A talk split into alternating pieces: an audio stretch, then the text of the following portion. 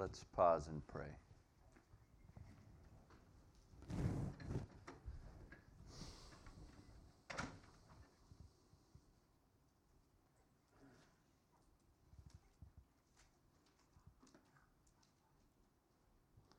Father God, we've come here to worship you.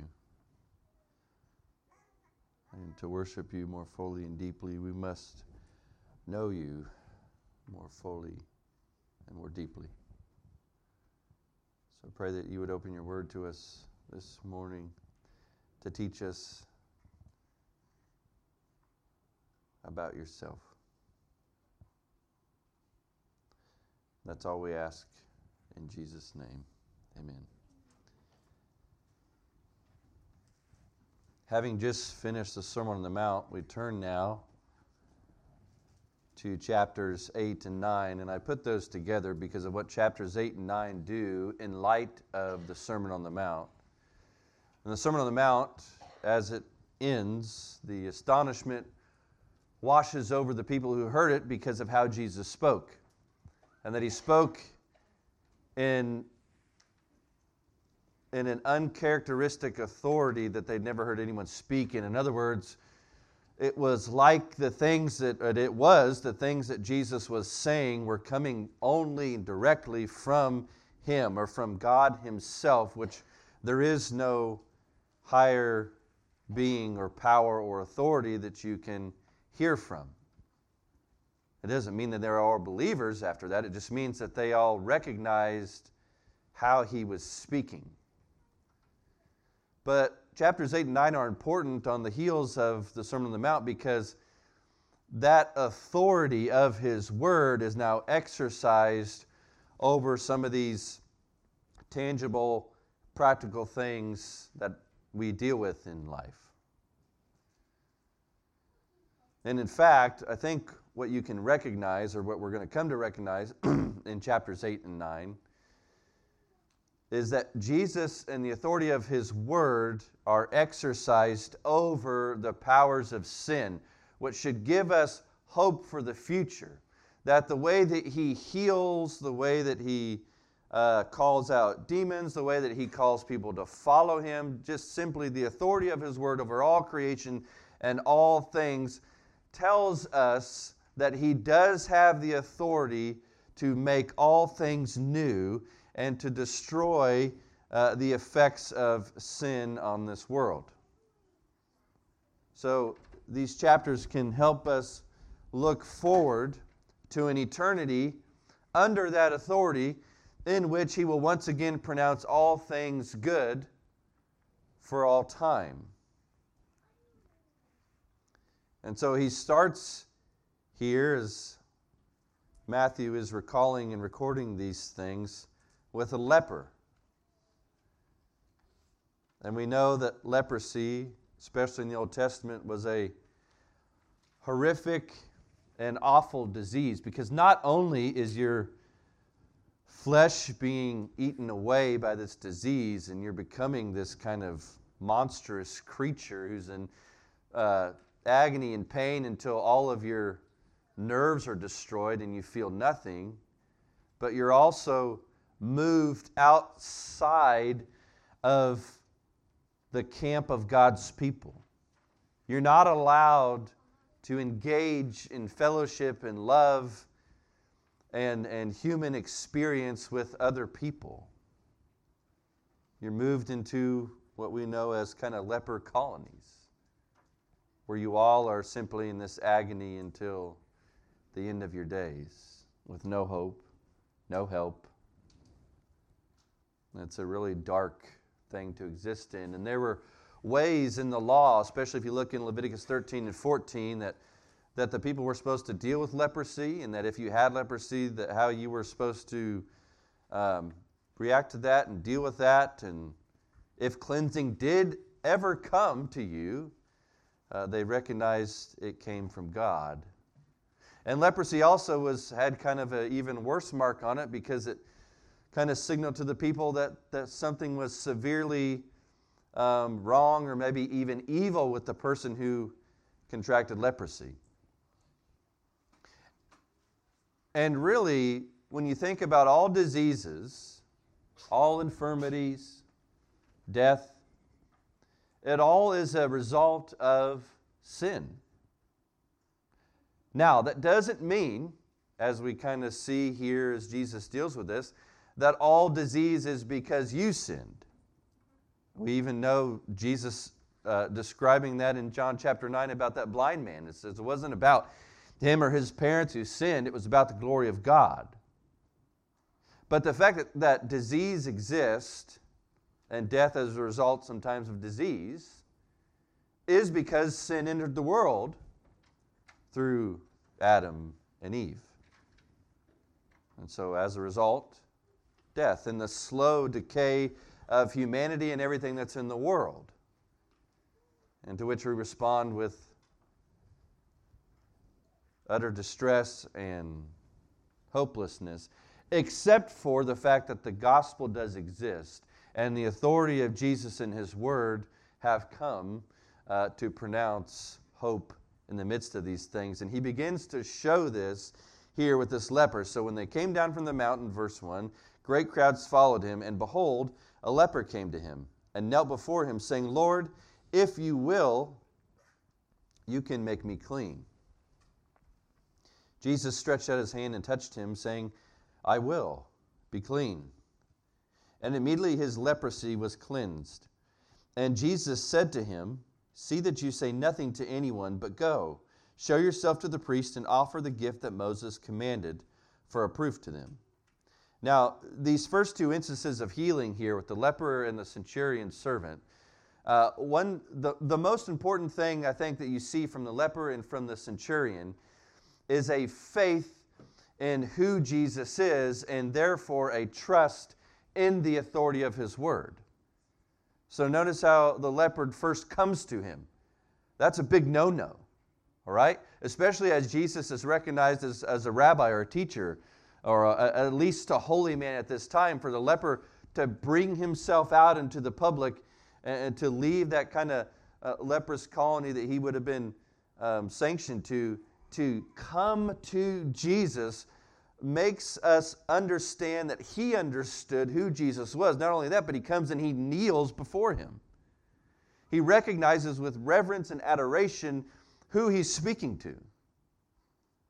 So the fact that he would step out uh, and, and, and risk uh, even being put to death to come to Jesus, to kneel in his presence, and then to say to him, Lord, if you will recognizing the authority of his desire to carry out what he pleases or to pronounce cleanliness. That this leper's not even afraid of making Jesus unclean, but understands that Jesus has the power to make him clean. What is that? That is faith in Christ. That's what all sinners who come to Jesus recognize that He has the ability, by the pronouncement of His word, to make us clean. So this leper uh, has this incredible faith that all people who are born again have. And you see it in simply verse 2. And he says, If you will, you can make me clean. In other words, you have the authority over my leprosy and over my life and over all these things in the world, and if you so desire, I will be clean. And as people of faith, we should easily recognize that. That if Jesus has a desire for any specific thing in your life, it will be done. He just has to give the order or give the announcement. So Jesus does what? Jesus could have just said, You're clean and it would have left him, as we're going to see with the centurion's servant. But instead, Jesus stretched out his hand and touched him, right? As a sign for everybody around that could see this, and as for us who are reading this, that he cannot be made unclean. That you cannot destroy or infiltrate the holiness and the purity and the authority of God. And so he can touch him. And after touching him, he declares that he does have a desire to cleanse him. And when Jesus heals, you see this word a lot in all the Gospels, but even especially in Mark's, uh, immediately his leprosy was cleansed. Immediately. You, I mean, you think about that. Lep- lepers uh, can get to such a degree where their, their fingers and, and nose and extremities start to fall off. So, for this man to be immediately restored, there is no question what kind of power and authority Jesus has over the natural world and even the supernatural world, as you see in these chapters, to exercise. It's really important how this leper recognized Jesus' ability to make him clean. It's something that, that Peter kind of balked at when Jesus is symbolically washing his disciples' feet in John chapter 13 and Peter's, you know, against that and he's like, "Don't wash me. That's not how this should work." And Jesus replies to him like, "If I don't wash you, then you have no share with me or part with me." In other words, if Jesus doesn't exercise his authority and his power to cleanse us, then there is no cleansing that happens. There is no other place that you find release. There is no other place that you find removal of the effects of sin other than Jesus and his authority to call it. You also see this with in Exodus 3, right? With with when Moses meets the Lord in the burning bush. And Moses is struggling with the idea of going to Pharaoh and to the people and, and you know, leading this mass exodus out of Egypt. And then he's told to put his hand in his cloak and take it out, and it's leprous. It's white as snow. It's leprous. And then he says, put it back in, and then take it out, and then it's clean. It's all symbolic of his ability to make us clean, and not only physically. I mean, that's just the beginning. But it is to make us clean spiritually. And then he in chapter in verse 4 he tells him to follow the law. Something he says back in chapter 5 and verse 19 that he came to fulfill the law, not abolish it. And anybody who teaches anyone to relax the law or to not obey it is least in the kingdom of heaven. So Jesus says, Look, go do what is commanded of you in the law, but don't say anything to anyone.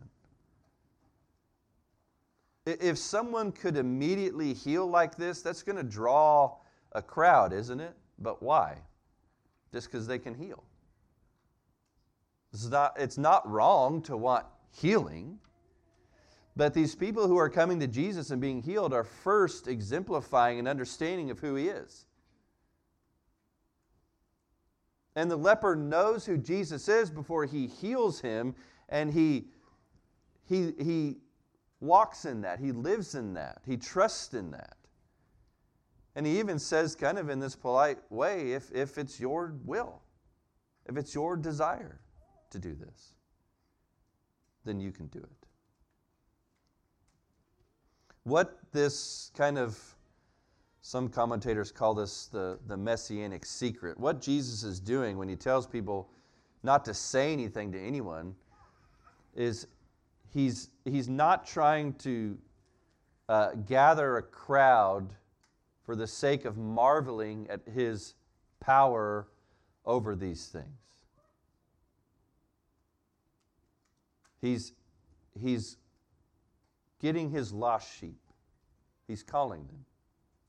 And he's pointing them to an even greater reality than temporary healing. He's pointing them to eternal healing and eternal restoration to relationship with God, which he will accomplish by his suffering. And at that point in time, who's going to follow him? You're going to come to Jesus, of course, if he's going to heal you and make everything okay. But when you see him go to the cross and be ridiculed and be murdered in that way and be stripped of dignity and, and humiliated and, and shamed, are those crowds going to follow that Lord?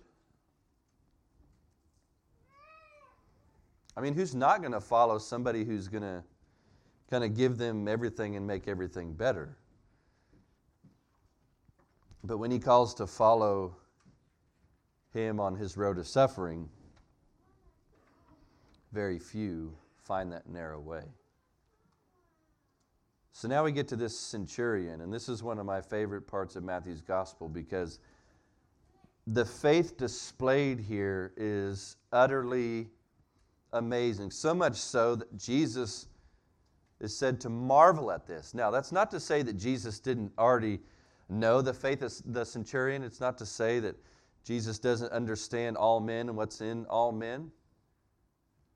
But it is simply to recognize that in on a human level, it is truly amazing to see this come from a Roman soldier.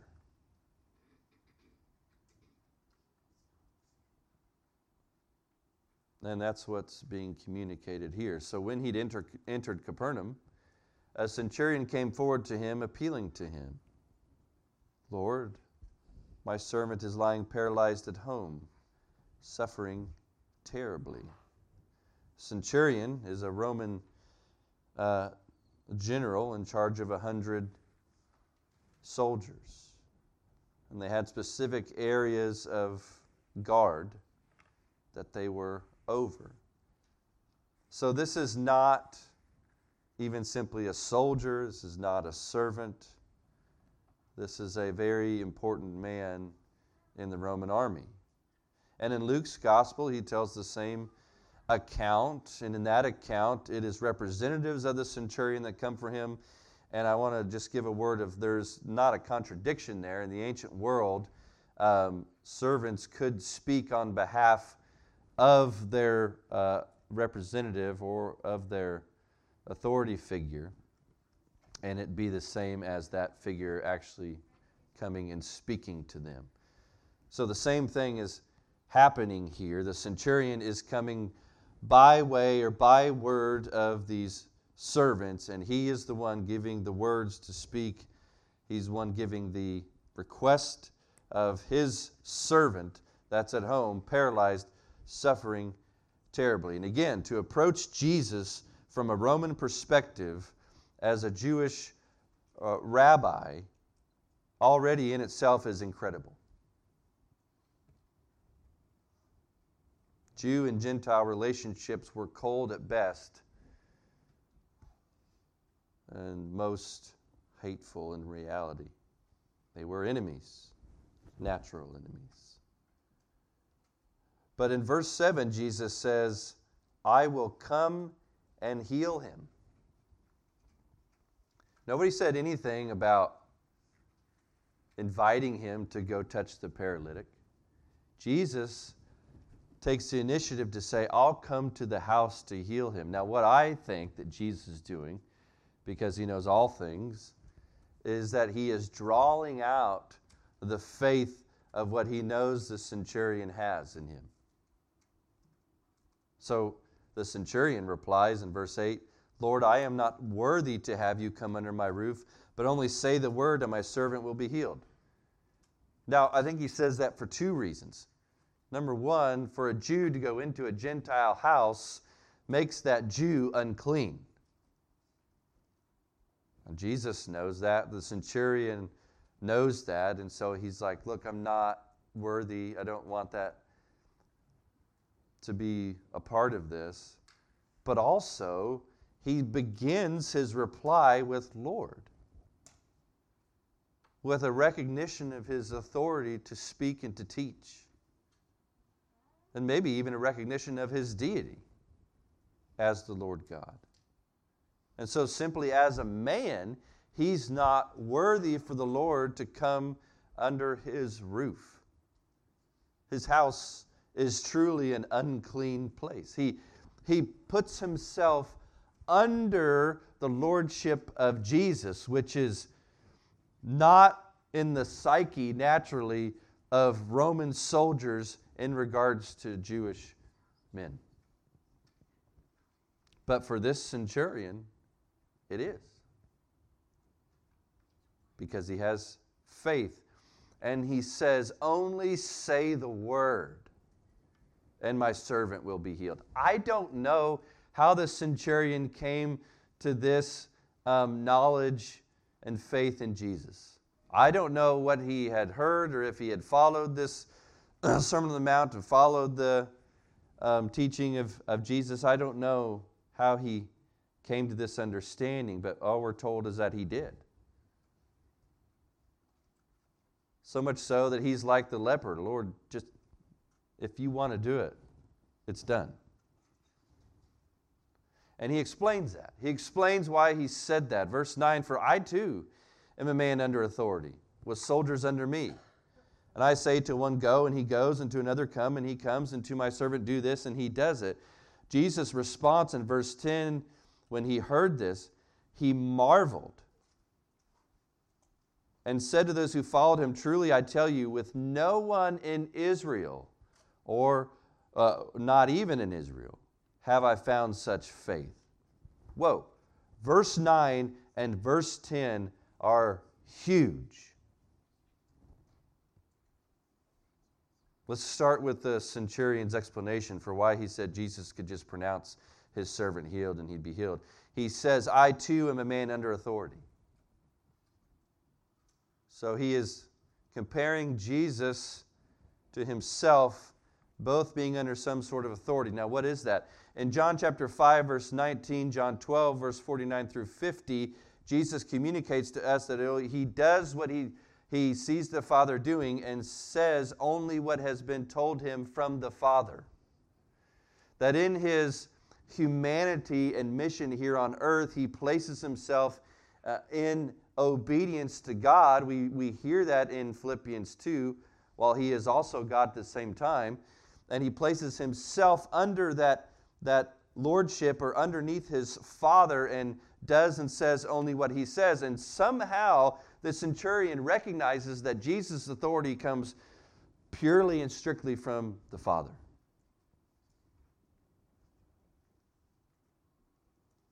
Number two,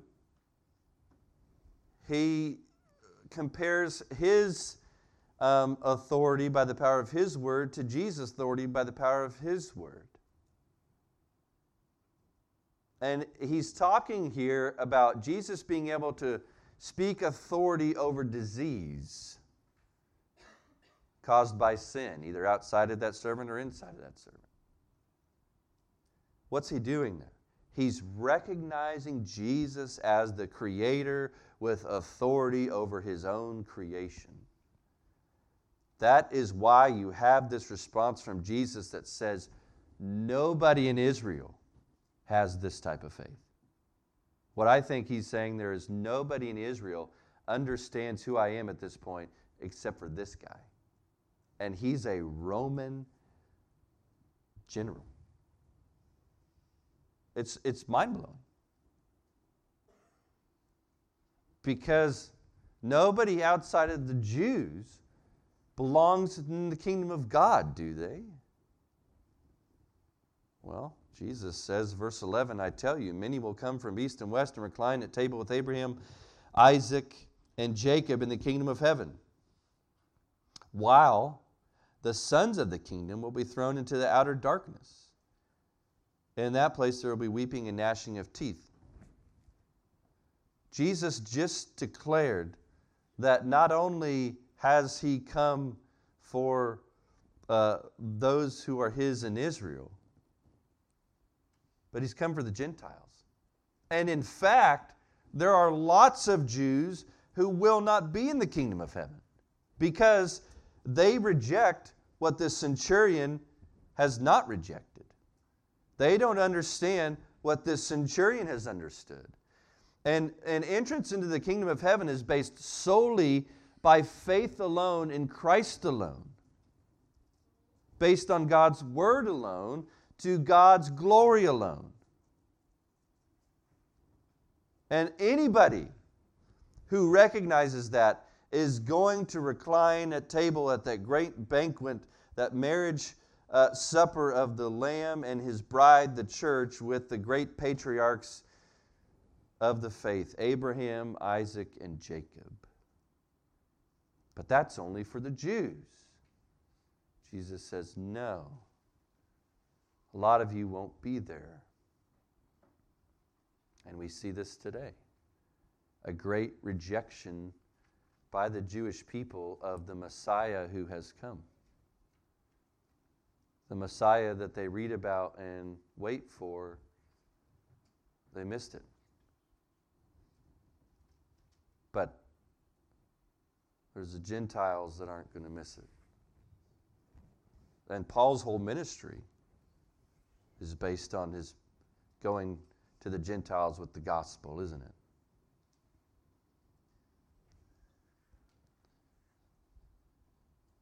And so to the centurion, Jesus said, Go, let it be done for you as you have believed. And the servant was healed at that very moment.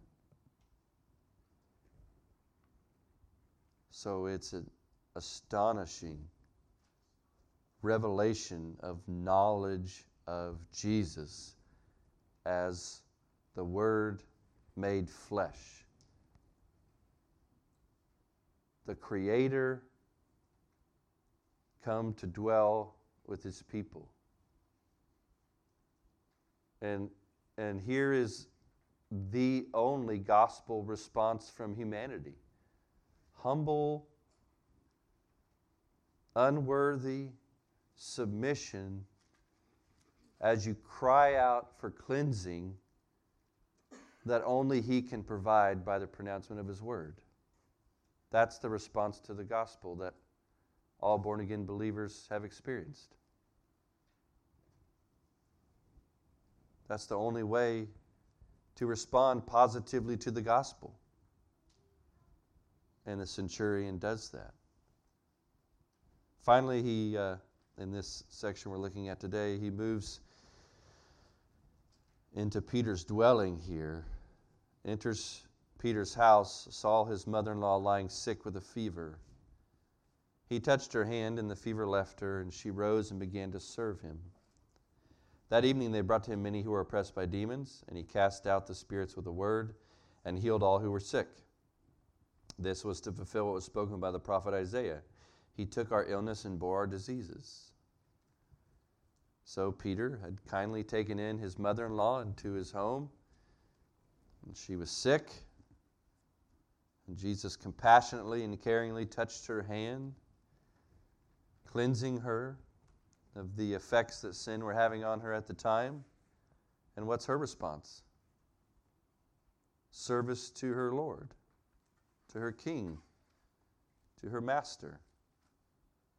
And then certainly word had spread quickly. If somebody is healing people immediately, even with the pronouncement of a word, people are going to show up. And Jesus always has compassion on the crowds because he loves people. And so, those oppressed by demons, he casts them out with a word because he has authority over all the spiritual realm and the earthly realm of all existence. And so, he can tell them to leave and tell them where to go, and he can destroy them. We see this throughout the Gospels that they are afraid of him. And then he healed all who were sick. So, there are some, even locally, who would say that sickness and handicap, um, inabilities, are caused by demon oppression. Well, Jesus here separates the two. And I think the Gospels make it very clear that that is not the case. That sickness is a result of sin, and it can have effects on you either from the outside, other people's sin on you, or from the inside. Maybe your sin does cause sickness, but that is not uh, always the case, and it's not always because you were oppressed by a demon. That may be something totally different. Whatever the case may be, those things Jesus has compassion on. And by the power of his word, he heals and sets free. And look, verse 17, this is to fulfill prophecy. they are to recognize the Messiah has come in this way. And so, again, when Matthew references an Old Testament um, verse or phrase, he wants you to go back and read it. And certainly, this is one of the big ones, right? In Isaiah 53, you have the suffering servant. In other words, you have a detailed description of what Jesus will look like and what he will experience on our behalf. In other words, he's taking our illnesses and bearing our diseases. Isaiah 53, 3, verse 6 He was despised and rejected by men, a man of sorrows and acquainted with grief. And as one from whom men hide their faces, he was despised, and we esteemed him not. Surely he has borne our griefs and carried our sorrows. Now, griefs there in the Hebrew does include disease and sin. All those things caused or part of a fallen world. Jesus is taking those things and he's destroying them. And he carries our sorrows. He knows what it means. Uh, he sympathizes with the plight of humanity. Yet, in his persecution, in his arrest, in his trial, in his crucifixion. We esteemed him stricken, smitten by God, and afflicted. But why was that? Verse 5 of Isaiah 53 He was pierced for our transgressions, He was crushed for our iniquities. Upon him was the chastisement that brought us peace, and with his wounds we are healed. All we, like sheep, have gone astray we have turned everyone to his own way. And the Lord has laid on him the iniquity of us all. So, what sin has caused and what sin does, Jesus is taking that upon himself and will remove the effects of that from his people for all time. And that we look to him for. Namely, the sin that so wreaks havoc in our own hearts and our own lives and in this world signals that we are under the judgment of God. Jesus takes the eternal judgment of God for his people and sets them free from that to where we are looking forward to the eternal blessing of God, free from the effects of sin, free from such words of uh, grief, sorrow, iniquity, transgression, death. He removes that by the authority imparted to him as he is one with his Father. Coming to earth as a man to bear with us and to remove those things from us. Psalm 103 3 Starting in verse 2 Bless the Lord, O my soul, and forget not all his benefits, who forgives all your iniquity, who heals all your diseases, who redeems your life from the pit, and crowns you with steadfast love. In other words, our sin and the effects of it seen in this world with disease are synonymous. And everything that you see wrong and experience wrong with this world and with your life are going to be destroyed and removed by the power of God's Word, who is Jesus Himself. So it brings us to the cross where He finally accomplishes the great cleansing, the great bearing of our iniquities and our diseases. And by his word, he pronounces what? It is finished. And he yields up his spirit and he leads forth the heavenly host and captives to the right hand of the Father and promises to come and bring us where he is. So I would close today by asking you to take seriously the authority of God's Word and to respond in faith as is entirely appropriate and illustrated by this leper and this centurion. And then to continue forth in that response by faith to His Word and all that He reveals in it. So respond to Him now, and then we'll stand and sing.